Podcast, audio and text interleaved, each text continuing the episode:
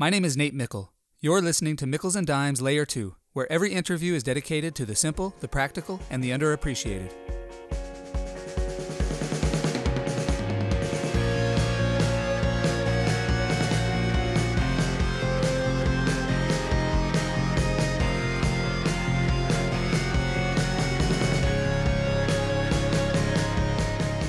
Travis Goff is the athletic director at the University of Kansas. Travis spent the previous 20 years as a development administrator at multiple universities, including Kansas, Tulane, and Northwestern. And then, in 2021, Travis returned to Kansas as athletic director, the same year the men's basketball team won the national championship. Travis is an incredible fundraiser. At Tulane, he was responsible for leading a $70 million athletics fundraising campaign. While Travis was at Northwestern, the school raised more than $460 million. His fundraising success and ambition continues at KU, where he just announced a $335 million fundraise for the football stadium and surrounding area. Travis is also known for enhancing culture through value based leadership and inclusivity while promoting student athlete wellness. I hope you enjoy learning from Travis Goff today, because I certainly did.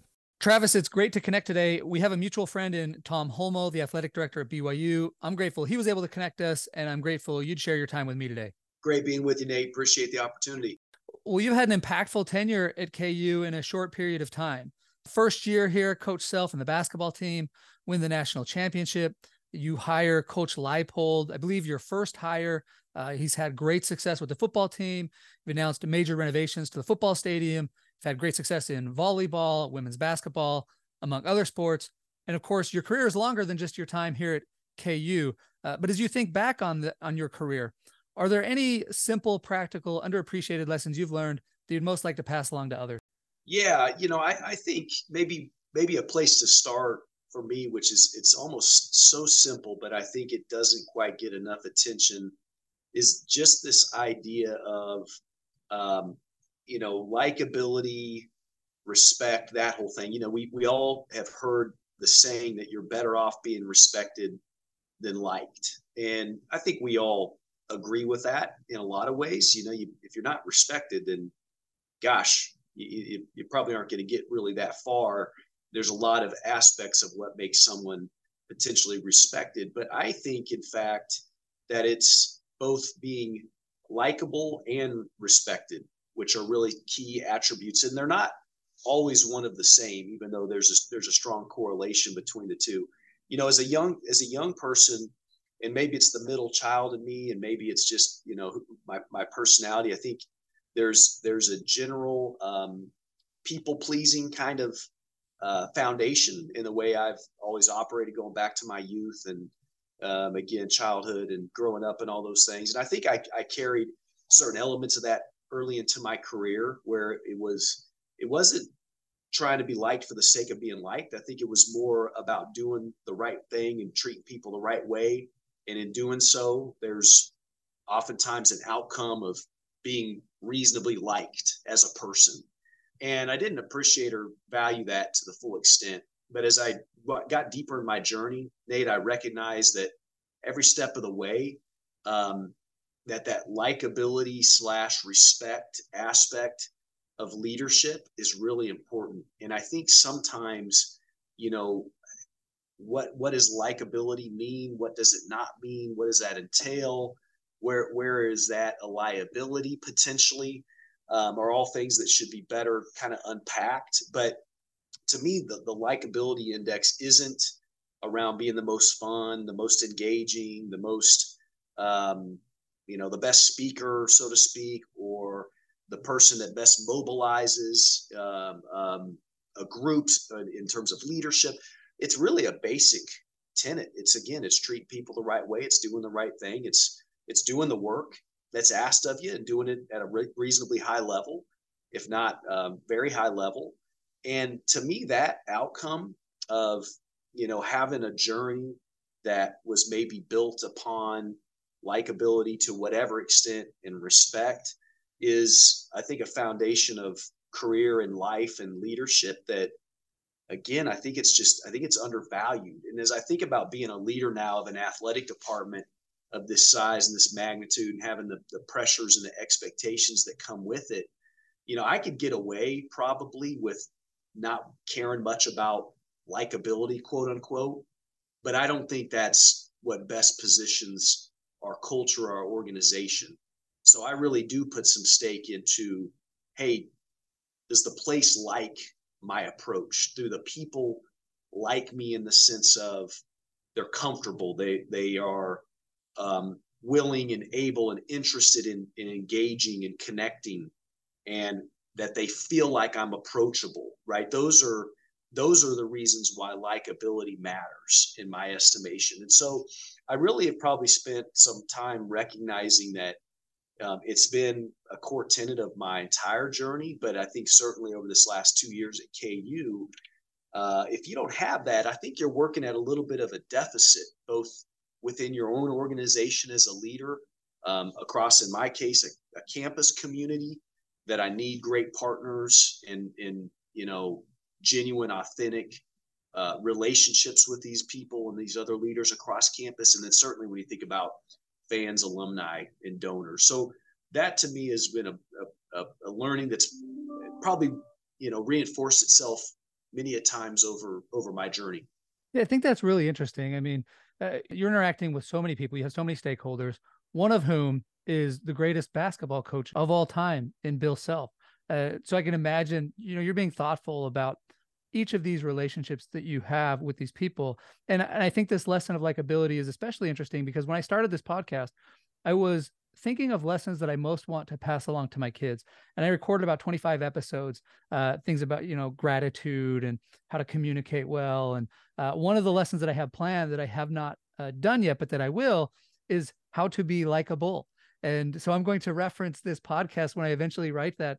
And one of the things that, you know, I'm a social psychologist, and one of the findings from social psychology that I think is is quite underappreciated is this norm of reciprocity. When we're nice to people they feel this urge to be nice back to us. You know there's that saying that when you smile the whole world smiles back at you. And when i am kind to another person they feel this urge this norm this desire to be kind back and, and so i really appreciate this lesson. I like this lesson of when we're likable eh, yeah of course we need to be respected. It, we're not trying to be likable for the sake of being likable. Right.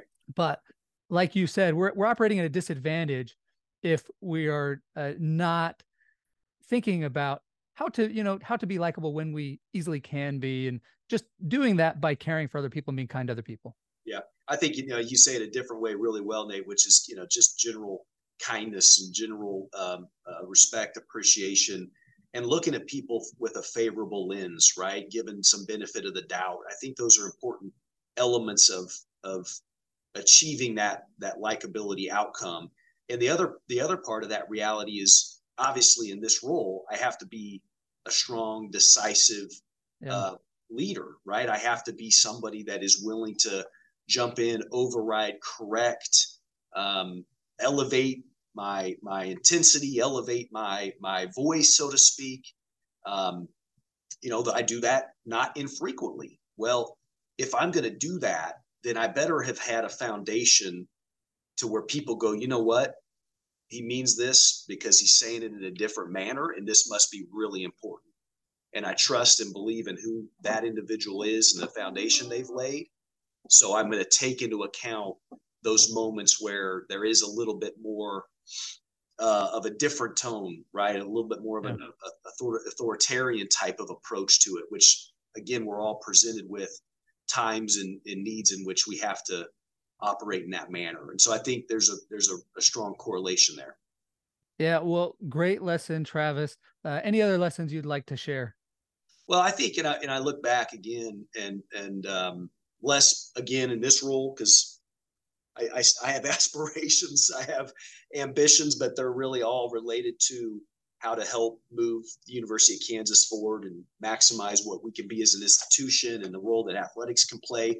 So that's when I when I think about ambition or um, um, um, you know goals in which I, I want to reach, they're really more broader and organizational than they are about Travis, and that's that's somewhat a product of of being in a position that I've I've aspired for, but being in a position that I don't have some other objective in reaching some other place in my career. So I look back at the times and the places in which I really did have some aspirations and ambition for growth, like like you know, like all professionals do in a certain regard.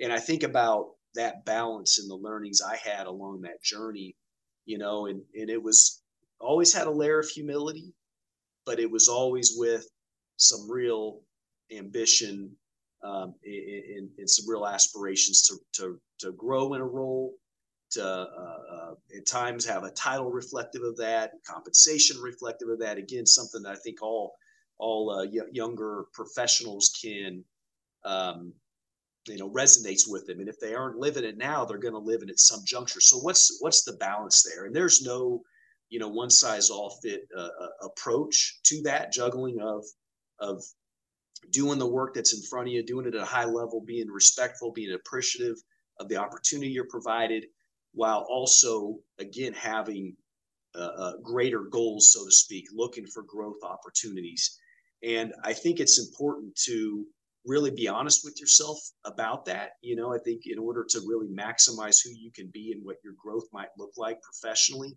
you have to challenge yourself and are you are you doing and maximizing the work that's been asked of you? Are you adding uh, value for other people in the organization and then of course more broadly for the organization itself? And then how do you in your own skin, right, comfortably in your own skin find opportunities and ways to challenge those around you, supervisors, etc., to consider your own individual growth that hopefully is mutually beneficial for both the organization and for you as well. And without that honest assessment, you're going to miss the mark. And I can look back at a time in, you know, my when I left KU as a young person, went down to Tulane University, in New Orleans. Great experience, exposed to so much, stretched way out of my comfort zone every day in that environment. Um, and one of the experiences was this idea of I feel like I've earned another opportunity within the organization. And how did I mismanage that? How could I have changed the way I handled that? Where did I miss the mark when, frankly speaking, I, I had blinders on? I was only aware of what what I I believe to be the factors, and I didn't get enough learning and information from others. So I think that's really important, and you know, I certainly Nate Nate could expand upon that, but I'll pause there. Yeah, I think that's interesting. So uh, in psychology, we talk about uh, hedonic adaptation and how basically when we achieve something, uh, the happiness dissipates probably quicker than we expect, and things become normal. And so it, it's when we're working to achieve, when we have ambition, that's one reason why it's important to have goals so that we have something to work for because it's exciting. And sometimes when you achieve the goal, it's not as exciting as you think it's going to be. Uh, you know, that sometimes the chase is, is more exciting, right? Uh, so that helps us be motivated and happy. Doing it with others, as as you talked about, is always more fun. Uh, we're social animals, and that's you know, deathbed regrets typically tend to revolve around you know, I didn't spend time with the people that I should have spent more time with. And then I really like this idea of latching on to opportunities. Uh, I was interviewing a, a professor a couple weeks ago, and that was one of his key takeaways was you don't know what is going to happen in your life. Nobody can predict, you know, 20 years ago, who would have ever predicted, you know, what a social media influencer would be? And uh, who knows what sort of career opportunities you'll have. And so what we do is we work hard, we do a good job with the opportunities we have, but then we're also looking for other opportunities. And when an opportunity presents itself, we latch onto it. So I really, I really like that lesson. Yeah. And I think, you know, I, I think the other recognition is when, when you get overly, certainly obsessive about growth and your next step and, and what that next role might be and, you know, what title means or compensation means and on and on, you're, you're absolutely missing some opportunities to fully embrace the learnings you're gaining day in and day out. I mean, somebody said, "Hey, Travis, were you were you ready for that position to be an athletic director?" The answer, you know, I think if we're being honest, is you're never really fully ready for it. But I can tell you without hesitation, if I hadn't soaked up the opportunities and the challenges that I was presented with at Northwestern or Tulane, there's no doubt I'm not ready for this, and I'm I'm laboring, frankly, two years as opposed to having developed confidence pr- probably every day since I took this job. That you know what my background, my experience, and the, the things I've been a part of are enough to lead in this manner, in this role at this particular institution. And so make really challenging yourself to be mindful what what did I learn today or this week that I haven't even fully processed? What was I exposed to that was really hard, really uncomfortable?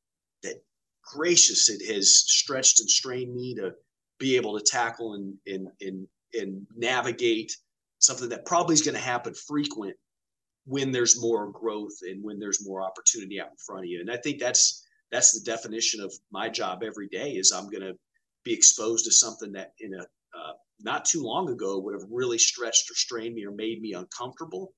That's that's my comfort zone today, yeah. right?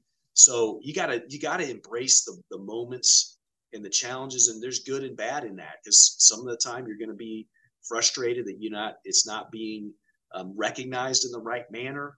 Um, but the reality is you're still you're still growing, and you can make the case you're growing more more through that than you are when you're uh, uh, maybe fully uh, um, recognized for the work you're doing.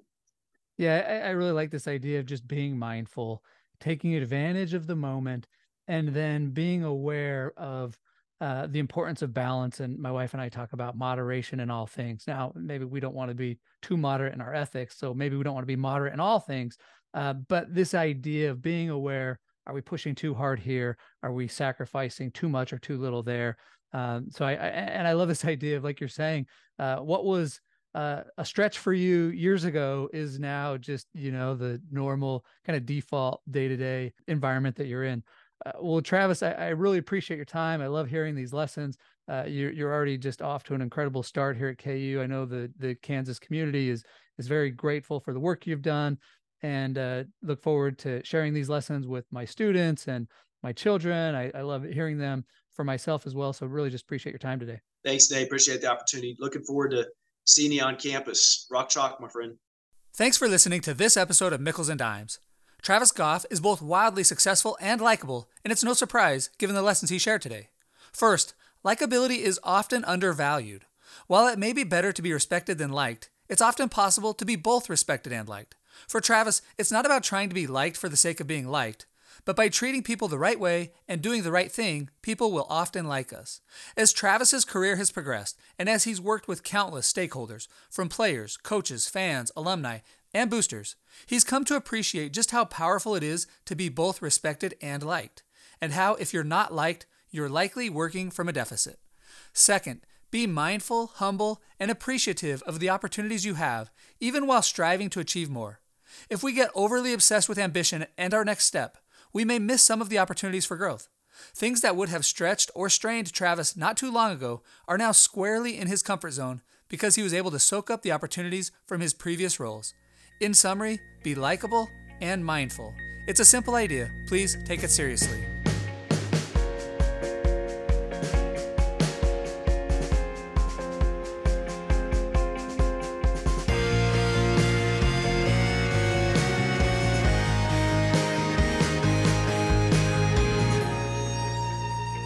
Nate Mickle here with three quick requests. First, if you would like a quick summary of these lessons delivered to your inbox, sign up for Nate's Notes at natemickle.com. Second, if you enjoyed this episode, please share it with others. And finally, if you'd give this podcast a five star review on Apple iTunes, I would really appreciate it. Thanks for your support.